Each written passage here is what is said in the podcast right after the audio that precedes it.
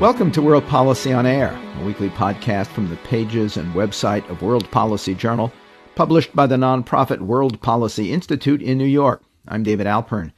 In this week's program, posted October 20th, 2017, we feature a major story in the new WPJ fall issue how England's minimum wage requirement to sponsor an immigrant divides refugee families, blocks love and marriage for many young Britons, and threatens a possible brain drain.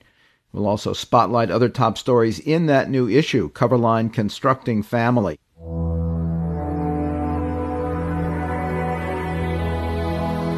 You're listening to World Policy on Air. Now, this overall immigration has been good for the UK. But what, what people want to see is control of that immigration.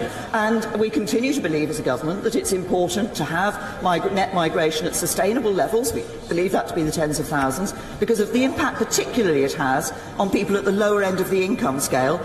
British Prime Minister Theresa May last month continued to defend the crackdown on immigration she launched five years ago as Home Secretary now looking to add post Brexit controls on EU citizens as well as those from outside the continent.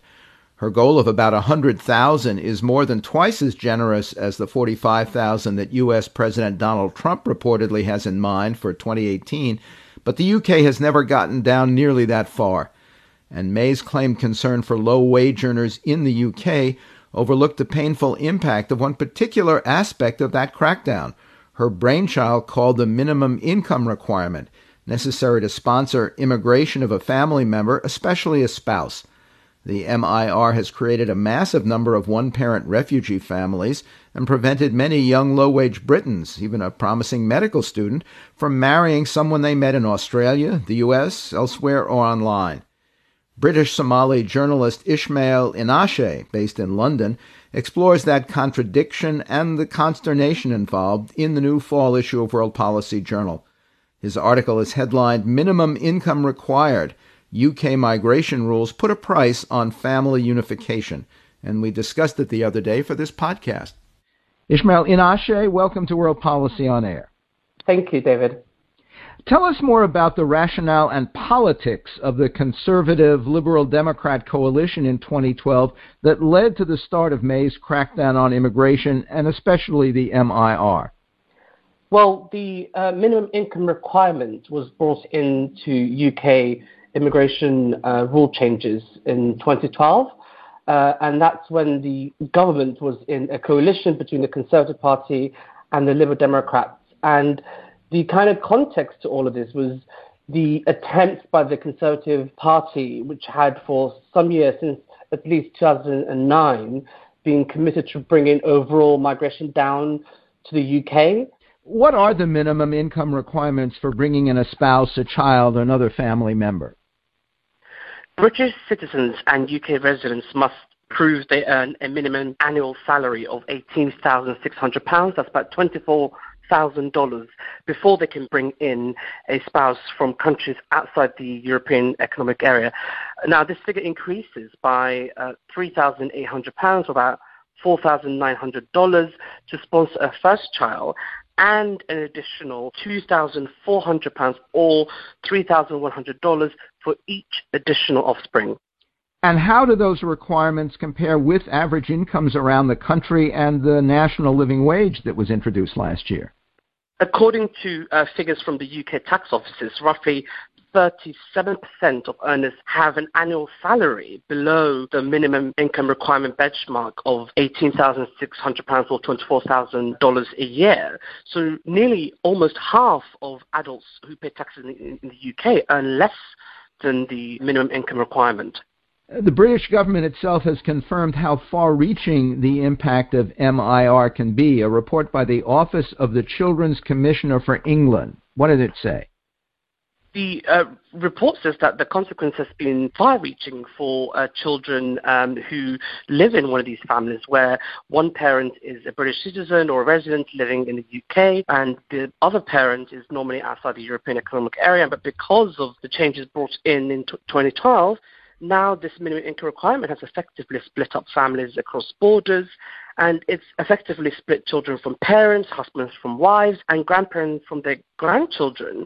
And according to the commissioner report published in 2015 says that potentially up to uh, 15,000 children who are British in the UK are impacted by these changes.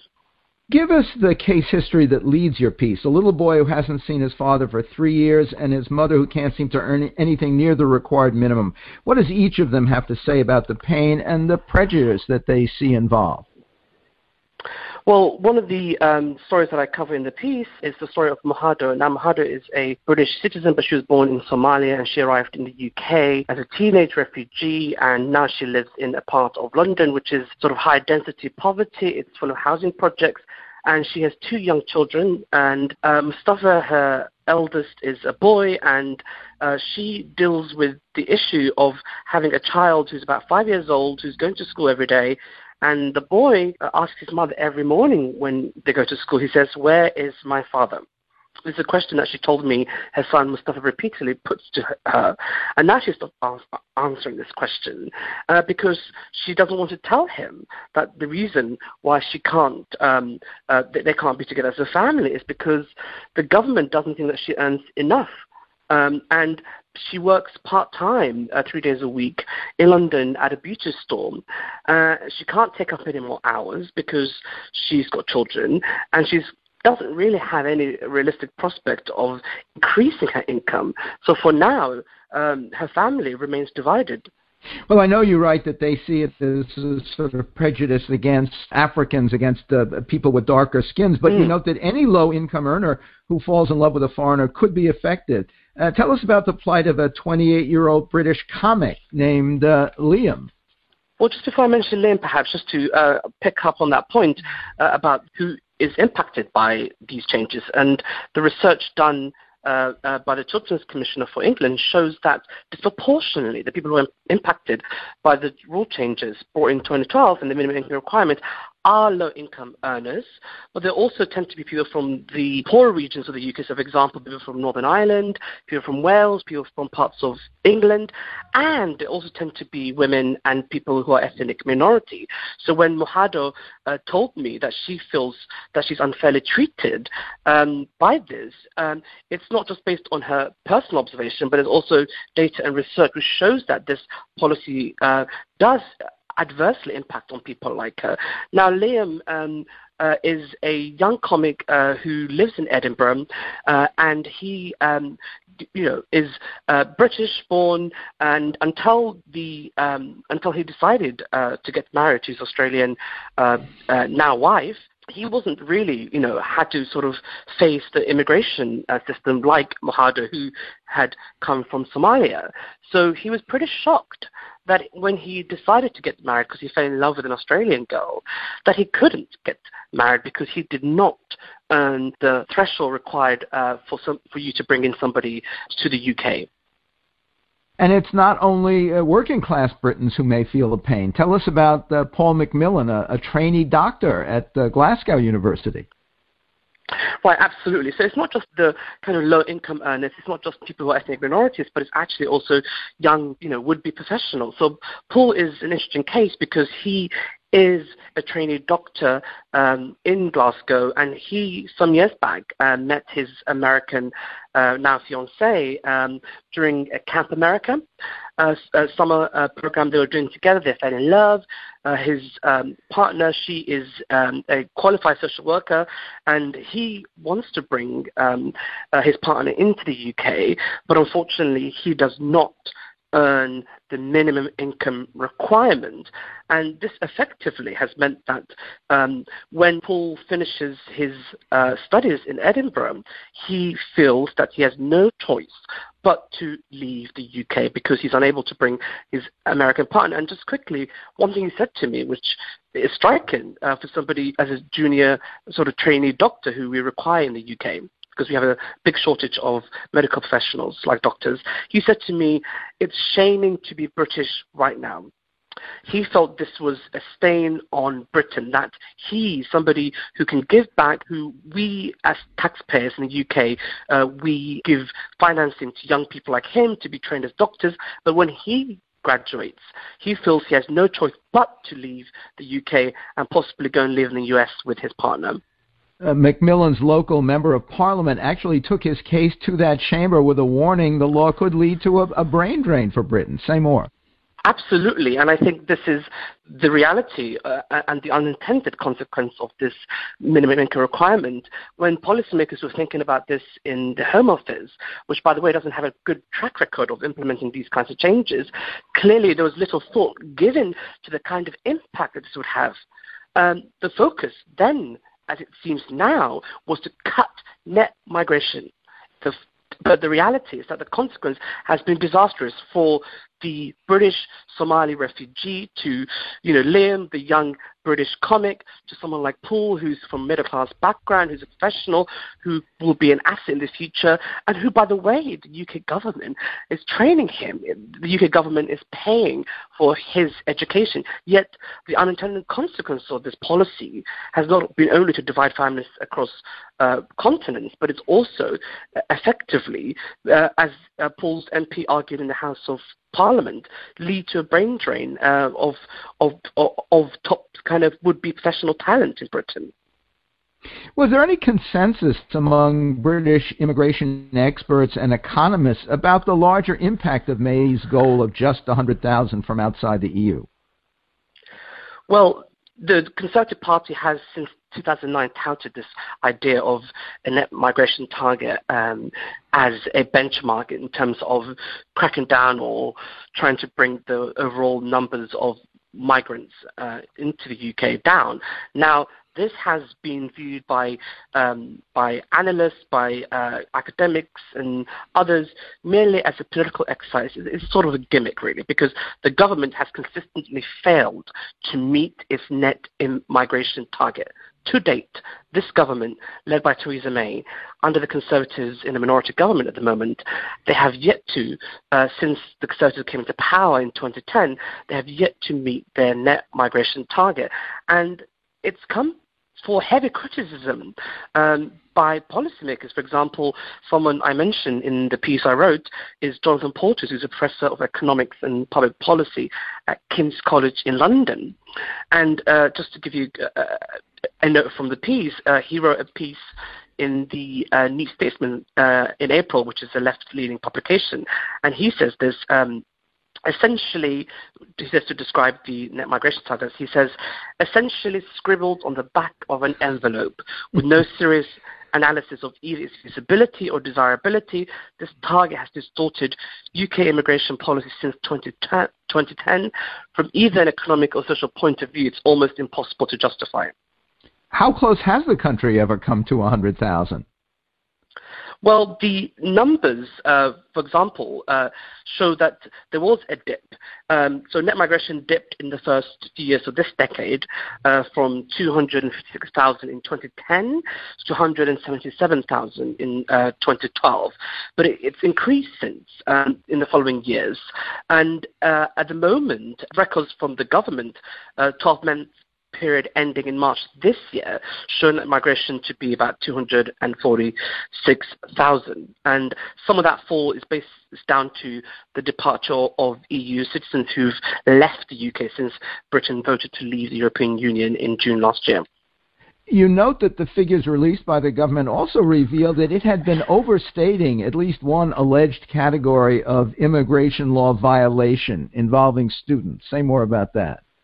Home Office um, has, for years, it, it's now has come to light uh, this summer, been overstating the number of international students who overstayed their visas, um, which, in short, you know. Uh, undermines you know the conservatives um, whole agenda which was to try and bring net migration down to the tens of thousands of people and a linchpin of that policy was this you know figure that there had been uh, I think potentially 100,000 uh, people um, who had potentially who were students who were staying on their visas. Now we know that number was wrong by I think something like a margin of 96%.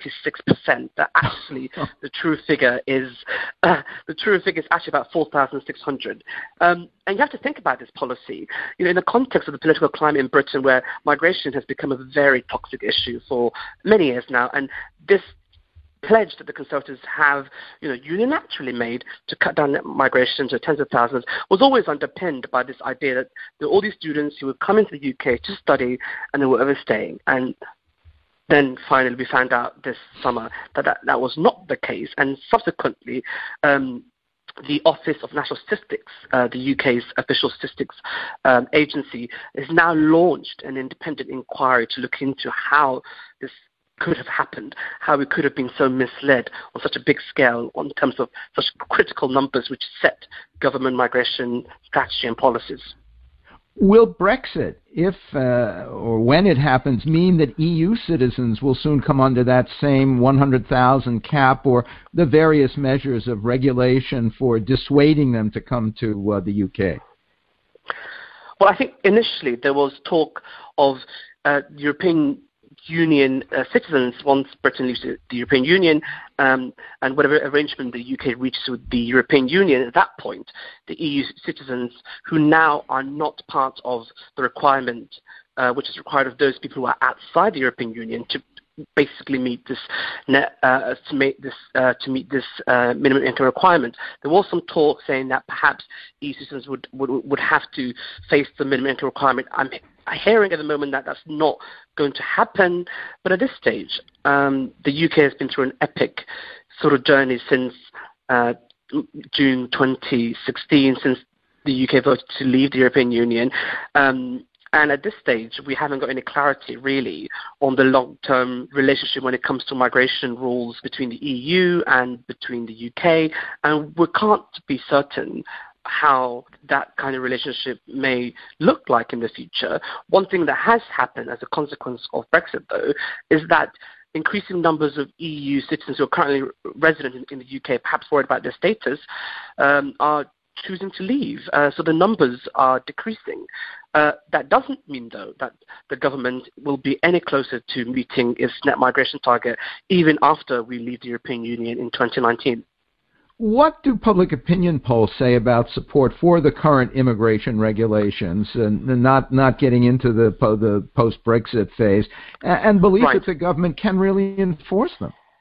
Well, I think there's general um, support for uh, bringing down migration numbers in Britain. Uh, I think there has been a growing public sentiment even before the, the Conservative uh, Liberal coalition from 2010 and the Conservative um, majority um, from 2015 under David Cameron, and now even with this Conservative minority government.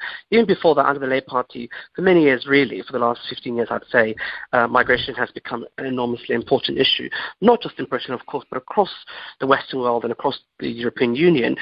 Um, the issue is that most people in the UK, because there have been so many scandals over the years, I think there's a healthy dose of kind of skepticism, um, and there's quite a lot of cynicism uh, about the effectiveness of the UK border agency or the Home Office uh, to manage the UK's borders. And the borders was a big theme of Brexit, of course.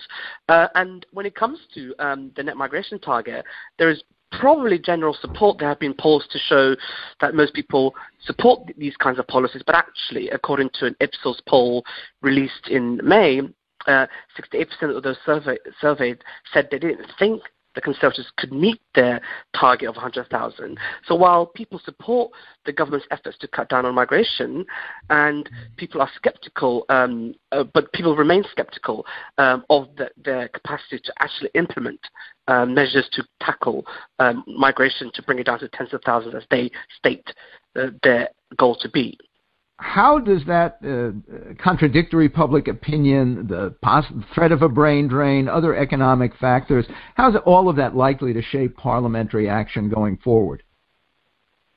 Well, I think at the moment, um, the whole process of governing in the UK is sort of grind to halt. Brexit dominates everything. And there are divisions currently within the Conservative Party. Just right now, this week is the Conservative Party conference in Manchester, in, in England. Uh, last week we had the Labour Party conference. Theresa May, who's the current Prime Minister, she is under enormous strain. And I think it's unlikely, for example, for people like Mohado, uh, who still remains in a divided family. Her husband still is in Dubai, and her children are here with her in London. Someone like her will unfortunately have no real short term solution to their problem. And in terms of the parliamentary process, I don't think we, are going to see any major um, shifts on migration. And the government ought to abandon this net migration target. Many experts have sort of pushed that. But at the moment, there's a kind of over focus on Brexit, and that's what's dominating the government's agenda. In the absence of enough political pressure to end the MIR policy, you say some activists are going to court against it. Say more about that. See, in terms of the minimum income requirement, uh, the avenue that activists uh, and indeed families impacted by this uh, law um, have tried to ch- make changes um, through taking legal action. And there was quite a big case in February of this year.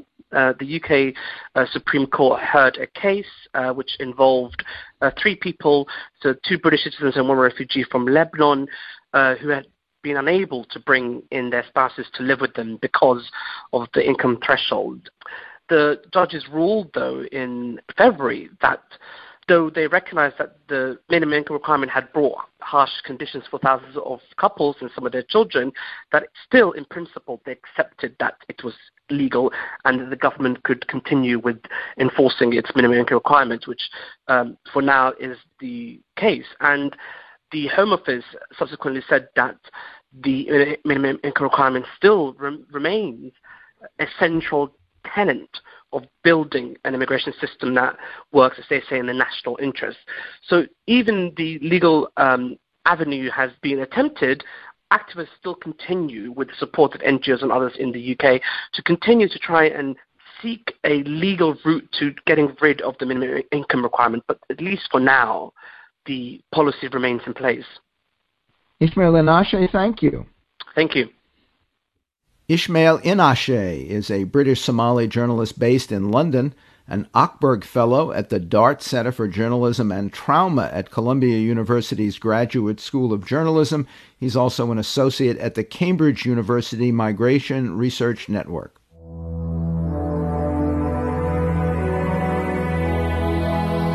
Also featured in the new WPJ fall issue, you'll find articles about defending families from terrorist recruitment about rape and priestly power in Nicaragua, and about the Trump effect on gay rights in Liberia. And listen next week when our podcast will focus on the dark side of global lottery empires. World Policy on Air is a production of World Policy Journal at the nonprofit World Policy Institute in New York. Interim editor Jessica Loudis, managing editor Laurel Jarombeck, Podcast producer Isabel Vasquez. I'm David Alpern.